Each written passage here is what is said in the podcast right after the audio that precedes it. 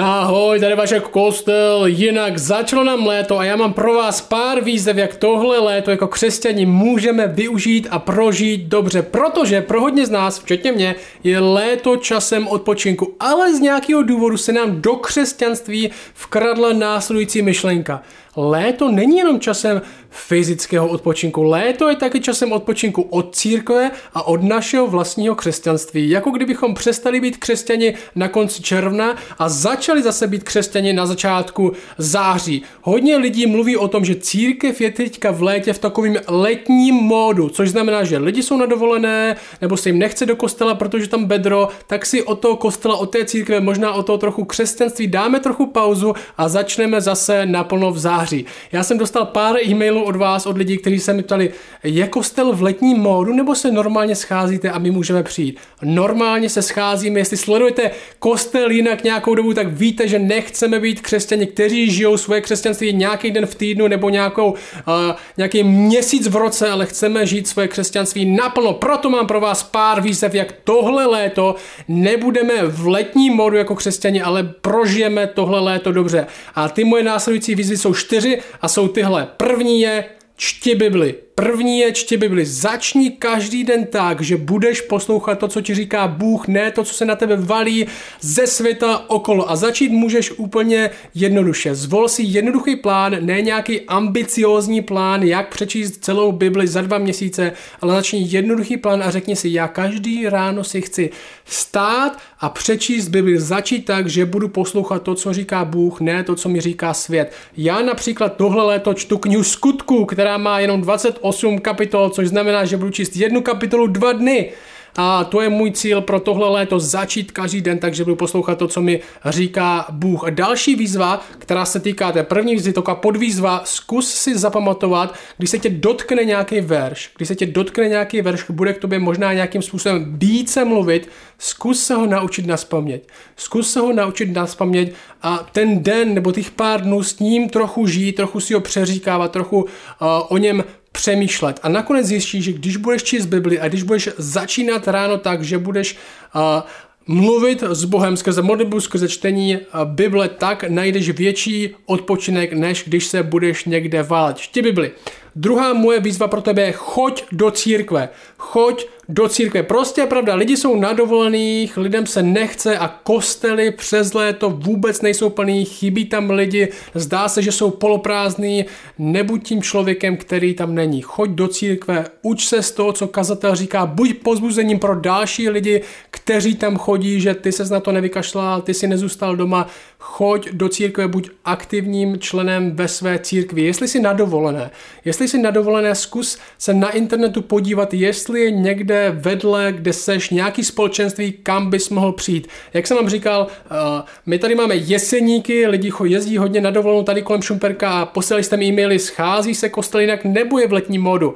Kostel jinak se schází a dokud nás nezavřou, tak se budeme pořád scházet. Před celé léto normálně jdeme v devět třicet. Tenhle týden dokonce máme křest, čili jestli jste tady někde okolo na prázdninách, stavte se k nám. Vynikající příležitost, jak nás poznat. V devět třicet Šumper, klidně se stavte, choďte do církve, i když jste na dovolené, podívejte se, kam můžete jít. Choď do církve, buď pozbuzením a uč se. Čti Bibli. Každý ráno začni s Bohem, choď do církve, i když se ostatním nechce. A třetí věc je tahle.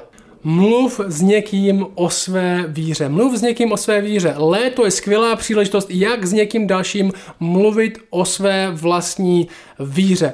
Jezdíš se na pivo, chodíš se k vodě, možná s někým pojedeš na dovolenou, možná s někým uh, máš nějaké plány na výlet. Řekni si, tohle léto chci využít s nějakým člověkem. Zkus si klidně napsat jméno nebo přemýšlet o konkrétním jménu. Tohle léto mu řeknu, čemu věřím, nebo tohle léto jí řeknu, čemu věřím, prostě, prostě to udělám. Já pro tebe tuhle výzvu mám, řekni někomu o své víře. Smutná realita v Česku je ta, že drtivá většina křesťanů za celý rok nikomu neřekne, čemu sami věří. Buď výjimkou. Buď výjimkou, buď rebelem, dej si tohle léto. Řek... Možná to řekneš blbě, možná to řekneš krkolomně, většina z nás to takhle říká blbě, krkolomně, ale stejně. řekni někomu o své víře. Takže zatím máme čti Bibli, začni každý ráno tak, že budeš poslouchat to, co ti říká Bůh, ne to, co se na tebe valí ze světa. Choď do církve, buď povzbuzení, i když tam ostatní nechodí, i když jsou ostatní nedovolené, i když je vedro, i když je poloprázdná, choď do církve.